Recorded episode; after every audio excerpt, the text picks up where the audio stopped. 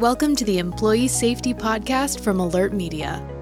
We provide business professionals with insights and ideas for protecting their people from the vast array of threats facing organizations today. Each week, you'll hear advice and best practices from an experienced safety leader. Here's your host, Peter Steinfeld. Here in Austin, Texas, we're known for our live music scene and multi venue festivals like South by Southwest, which just so happens to start next month. These types of large scale events have complex public safety challenges and require well executed emergency planning and thorough risk mitigation strategies. Today's guest, Scott Davidson, is an expert on those topics. Scott is the founder and CEO of Code 4, an operations management and emergency services provider for South by Southwest and many other major music festivals, community events, and even disaster zones.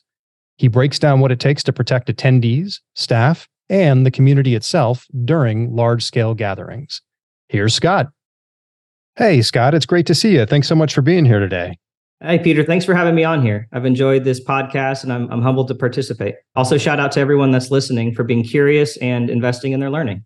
Well, I am certainly curious about the topic we're going to talk about today because I don't know how you and your team do what you do.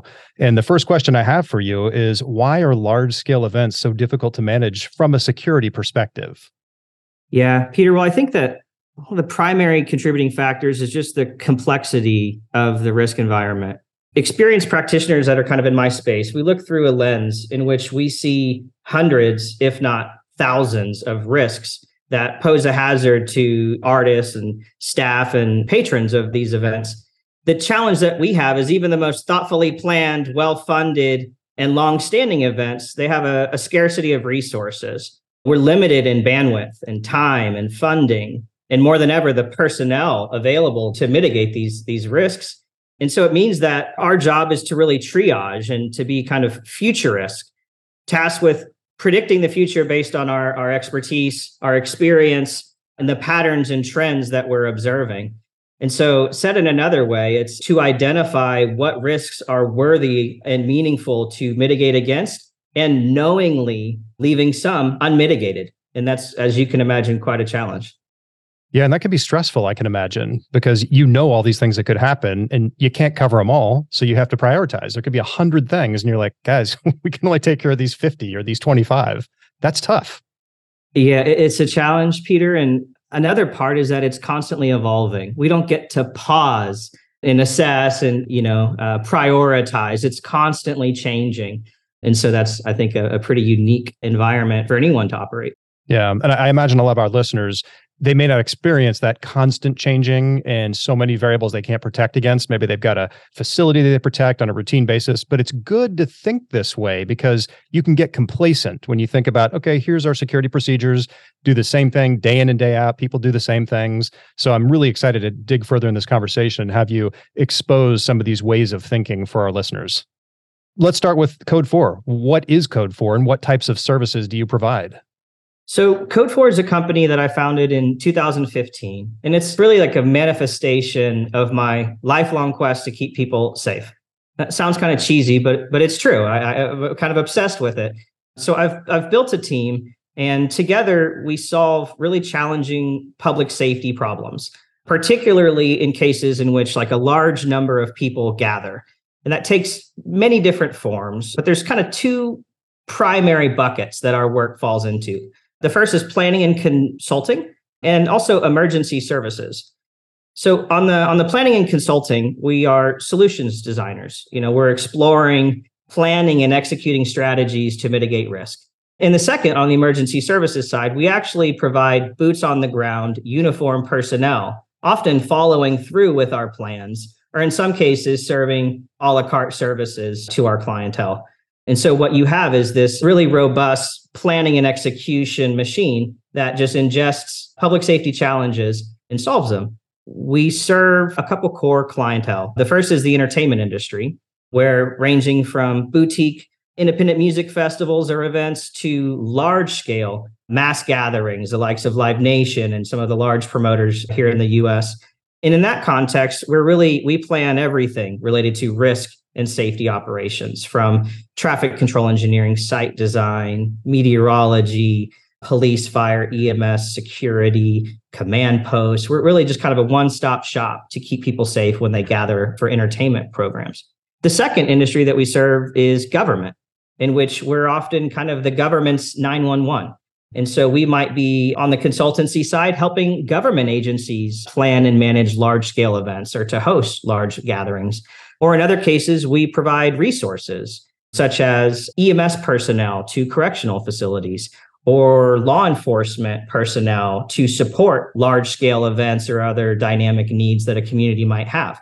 That kind of brings me to the third bucket that we operate in is disaster response. And of course, as the as the name suggests, we're being responsive to unanticipated needs that private sector or public sector partners experience, such as the COVID-19 pandemic or specialized medical services for migrant housing and, and things like that. Ultimately, we're risk management aficionados. Did you thoughtfully start with all three of those buckets?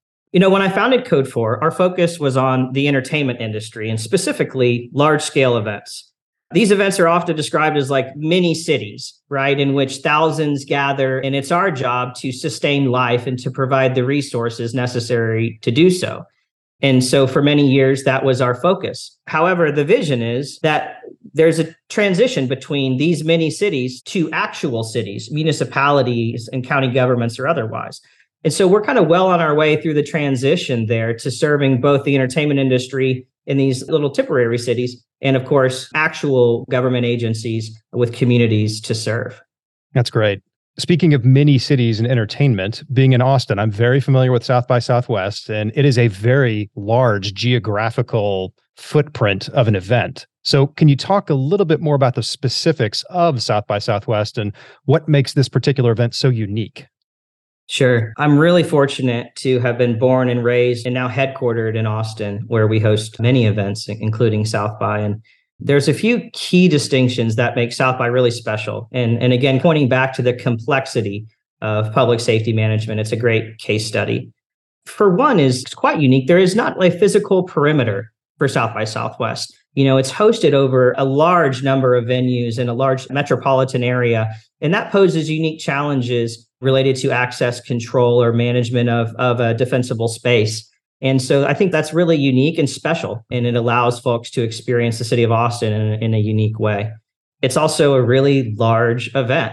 In 2022, there was, I think, 270,000 plus people that participated in the different channels of South by Southwest, many traveling from across the world. I think uh, probably every country seems to be represented in, in those attendees at South by Southwest. So just the sheer magnitude of hosting an event of that scale is quite unique. The duration of South by is really important to point out. The conference and the festival spans 13 days of official activations. That is not the typical tempo or duration for events that, that we experience. And so that poses really unique challenges from a human or resource standpoint and also plenty of opportunities as as south by transitions between the different programming that they host with the size, with the duration, and all of the different components of what's going on, there's there's a ton of different stakeholders involved. South by and the government agencies and, and really all involved have a tremendous task of coordination and communication between all these different parties, ranging from government organizations to community partners, venue owners and operators, and just really the community at large that's impacted by this event coming to town it's a lot to manage and, and they uh, i give them kudos for pulling it off. You know something that helps is that this has been around for a long time. I think south by is, is just about as old as i am you know in 30ish years of history. Actually i think it was uh, founded at the year of my birth in 1987 but from a from a community and government standpoint and, and really in a public safety ecosystem we've really grown up together as South by Southwest has evolved and, and grown in its sophistication, and, and they do a really wonderful job and improve year over year. When event promoters come to you, do you generally find that they have no idea what to do here and they're leaning 100% on your expertise? Or do they already have some sense of what's going on and offer you some thoughts and suggestions of what they require? That's a good question, and, and it definitely ranges. I think we work best in new the novel events that are planting their roots and there's a real opportunity to to set them up on the right track and so that's something that uh, in our ideal client profile of course we have other clients who are established and have an appeal to tradition which has strengths and, of course, challenges that that poses. For us, we work best as a planning partner. And part of that is to assess what's working, what's not working, and where we can best contribute to successful events. Well, what's working is always powerful, but what's not working can often be more powerful. So I'd love to dive into that. Can you give us an example or maybe two when a client made a misstep and how you were able to resolve the situation? I like to think of it as an opportunity for improvement rather than a misstep. But the first thing that comes up is is kind of a nod to, to what's often the beginning of the process, and it's venue selection. I find that the selection of venue often is an interesting story one that's that is often an emotional decision or a nostalgic decision or sometimes maybe just one made with incomplete information. And we're often brought to take a look at spaces that we can recognize before we get out of the car that it's an inappropriate location for what's being proposed. And we have to have a, a difficult conversation as to whether it makes sense for us to continue on this path. Venue selection is so important and it's complex in terms of what are the needs to produce and to be successful in that context. So I, I, definitely encourage folks looking to host an event, particularly large scale events, to really pull in resources to assess sites before before investing too far down that road. What are some of the key things that people need to take in consideration when it comes to venues? Is it the type of audience that's going to show up? Is it the size of the audience? I mean, there must be an unlimited number of variables you have to consider a few core things that we look at is the means to safely um, get people in and out of that location. So I talk about before we ever get to the venue, we're assessing bandwidth of roadways, capacity to load and unload from shuttle operations. And really just getting folks there is so important. We've all heard nightmares of events with crazy traffic and people getting stranded. And oftentimes that's just a result of short short-sightedness in the venue selection process because some places you just can't get them there. Of course, there's other event specific vulnerabilities that can drive risk, that can drive expenses, or vulnerability related to weather or other attributes of the site that make it impractical to move forward with what's planned. And then, of course, I think it's really important to take a look at the, the area resources. Does the community have the capability to support this large gathering, ranging from emergency services to even things like gas stations and, and grocery stores and, and all of the other components of supporting this human life. And, and in some cases, you know, efforts can be made to make up for shortcomings there. It's just an expense and a, and a, a thoughtfulness that needs to be explored. The whole time you were giving that answer, I was thinking of one thing Woodstock. Yeah, oh Woodstock. I, I can't finish the documentary. I can't. It, no, seriously though, is that is that an event that you point to with your clients? Is it something that people have really learned from? I mean, it was, albeit a very interesting time, it was a failure on all the fronts of security and location and emergency services access and weather. I mean, all those things were just not thought about. Yeah, you know the unfortunate reality in our industry is that it's often case studies like like Woodstock and others that drive meaningful change Woodstock is one of many in which I, am grateful to say that it's resulted in changes in the approach. And those lessons learned serve as stark reminders of why it's important to follow industry standard and best practices in this process. Yeah, without a doubt. Well, speaking of that, what does preparation and planning look like for you? How do you forecast and mitigate the risks that you think about? Yeah, man, I, I, think we could have a whole series on this. Uh, but what stands out to me is is really starting with bonding and rapport with stakeholders. It's something that I think is so important. And oftentimes, when you think of the public safety realm, think of these these government officials and agencies having jurisdiction almost as adversaries. And it's so important that establishing that connection and open line of communication early on in the process so that you can really become planning partners along the way. And I think that listening to them and other members of the community to, to learn is so important.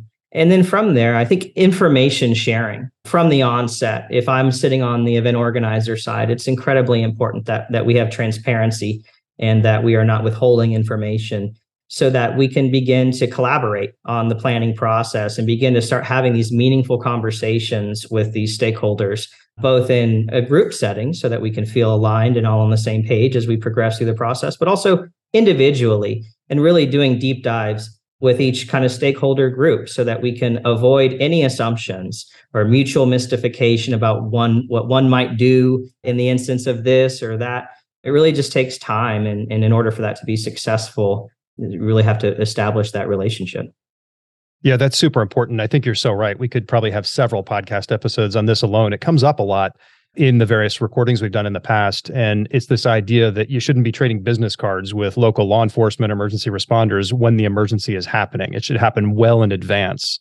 Why do you think that is? Why do people see politicians, emergency responders, police as adversaries as opposed to someone that works for you? I mean, they need that tax revenue that's coming in from your event that you're hosting. It's it's all a good symbiotic relationship. I think we often find that it's as if the parties are speaking different languages. And I, I, describe our work as being translators. You know, we're often translators between government and entertainment. You know, we have the same aligned goals in, in most cases. And it's really just a matter of meeting people where they're at and working through the process. But yeah, maybe it's a, a belief we derive from childhood that we carry with us that these folks with badges are separated in a sense. And so humanizing them and, and spending time getting to know them is so important. I'm known to to ask police chiefs to give me a tour of the town or to ask city managers to take me to their favorite restaurant. And I don't even want to talk about the event for the first few interactions that we have. And part of that is also helping to break down those walls between other stakeholders in our in our work groups.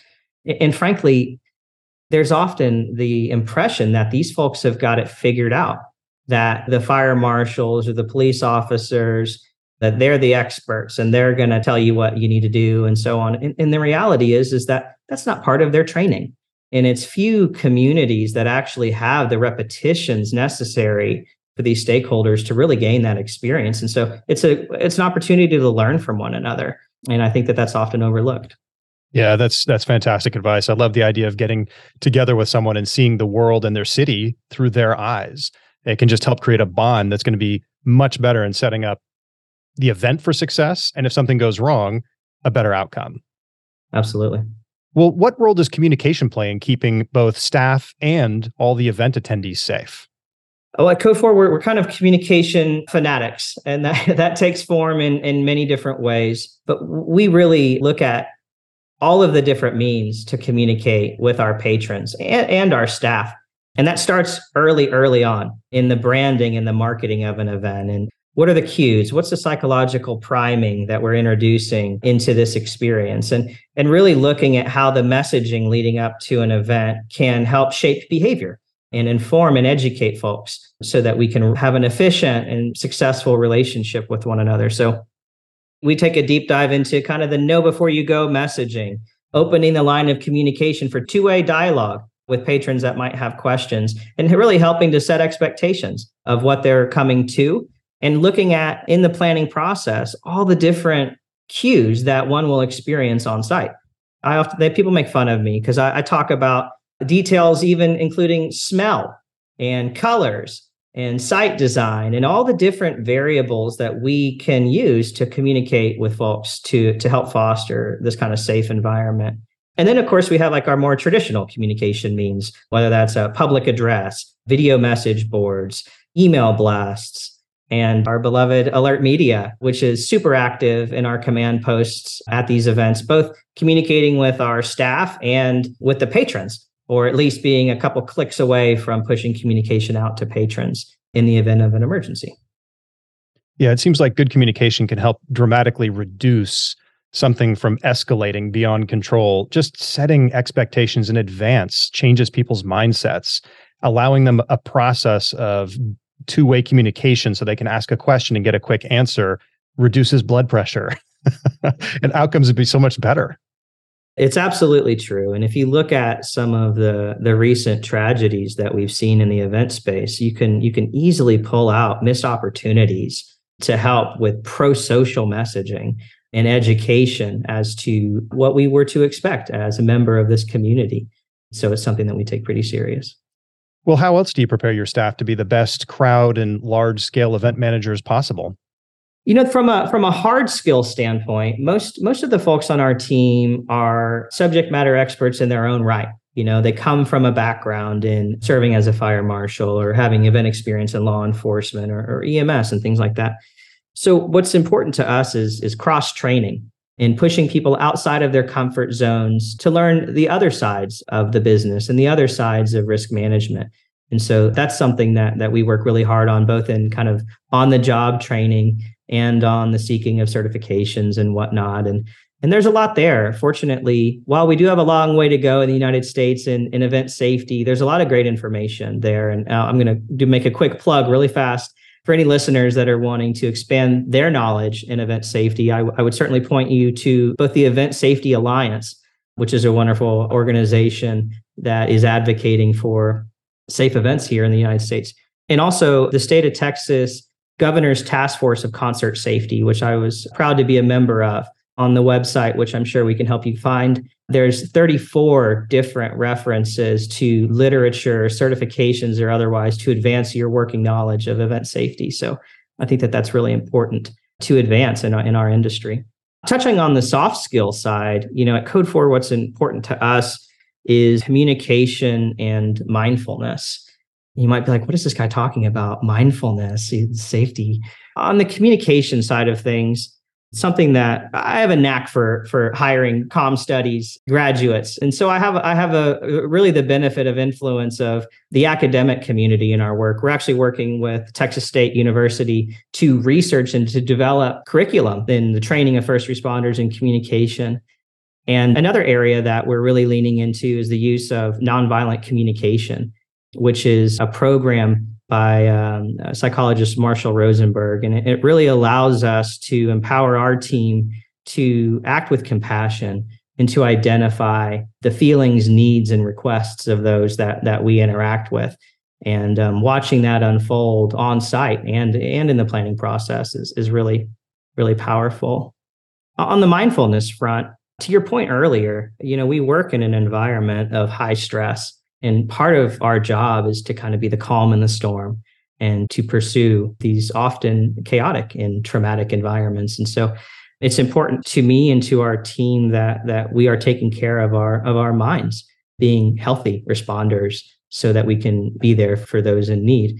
And so we use tools like Headspace, the meditation app. We have a a corporate account and I obnoxiously am always putting that on and starting meetings with it or otherwise. And I think it's really helpful. And also yoga and ensuring that we're taking care of our bodies because sometimes these event environments are just not conducive to taking care of yourself. And it's important that that we get ahead of that. So, working in these stressful environments, what's the number one piece of advice you have for your folks to remain calm when they encounter someone who is elevated in their emotion? Yeah. I think my best advice might point towards the time prior to actually encountering that person. And for me, it's to, to put your oxygen mask on first. I'm really invested in ensuring that our team is taking care of themselves physically, emotionally, and spiritually so that they are in a position to stand firm and to hold space with these folks in these interactions. And once they're there, it's important to keep in mind observe, don't absorb it's really critical in these environments that we take care of ourselves and while acting with compassion that we're able to protect ourselves. So, as we wrap things up here, is there any advice or lessons learned about public safety that you can share with our listeners? You know, what stands out to me, Peter, is, is the need to really think through and establish decision making processes and specifically critical decisions that might be made in an event setting or, or in any really business continuity setting in the ability to line out who makes the call and when. I think it's imperative that this is done in advance. And far too often we see this decision making process gum up or, or turn into a committee or otherwise, when in reality, putting the work in to identify who's the appropriate person with the training experience and wherewithal to make that decision is important. And, and also emphasizing those that might have an emotional bias to said decision. Using the example of an event, a music festival founder is probably not the best person to be making a critical, timely decision related to the evacuation, postponement, cancellation, or otherwise of an event. And, and, yet we see history prove that those folks are often trying to be located to be petitioned to make such a call. And that's just not appropriate. Oh, I think that's huge. Oftentimes we see this that when people don't have a good plan in advance, they defer to the title and not the expertise. And that can create some real problems downstream. The other thing I would add is, is trust your gut. Literally, listen to your body and take action. For those of us that work in safety or that might have safety roles or functions, as we as we build in our career, we're we're like a supercomputer. We're learning through through patterns, through our experience and through our training to spot these things and when when to make decisions. I would encourage anyone that's listening to listen and to take action because we might not always be able to explain it or even have the time to explain it. But I think it's really important. Trust your gut. Well, that's fantastic advice. Scott, thank you so much for joining us on the show today. The thing I think I really took away from this is the idea that you have to get out and meet and greet the local officials, the emergency responders. And that I think can translate to any organization. Like I said earlier, don't trade business cards the day of the emergency. Make sure you have those relationships established in advance and you get to know those folks and know that they're on your team. Well said. Thanks for having me, Peter. How can our listeners connect with you if they have any follow up questions? Yeah, well, I can be found on on LinkedIn. You could also visit our company website at wearecode4.com. Well, thanks, Scott, and thank you all for listening to the Employee Safety Podcast. Please help us spread the word about the show by giving us a review or rating on Spotify or Apple Podcasts. And don't forget to subscribe and follow the show if you haven't already. Have a safe week, everyone. Thank you for listening to the Employee Safety Podcast from AlertMedia the industry's most intuitive emergency communication and threat intelligence solution. To learn more about how to protect your people and business during critical events, visit alertmedia.com. Until next time.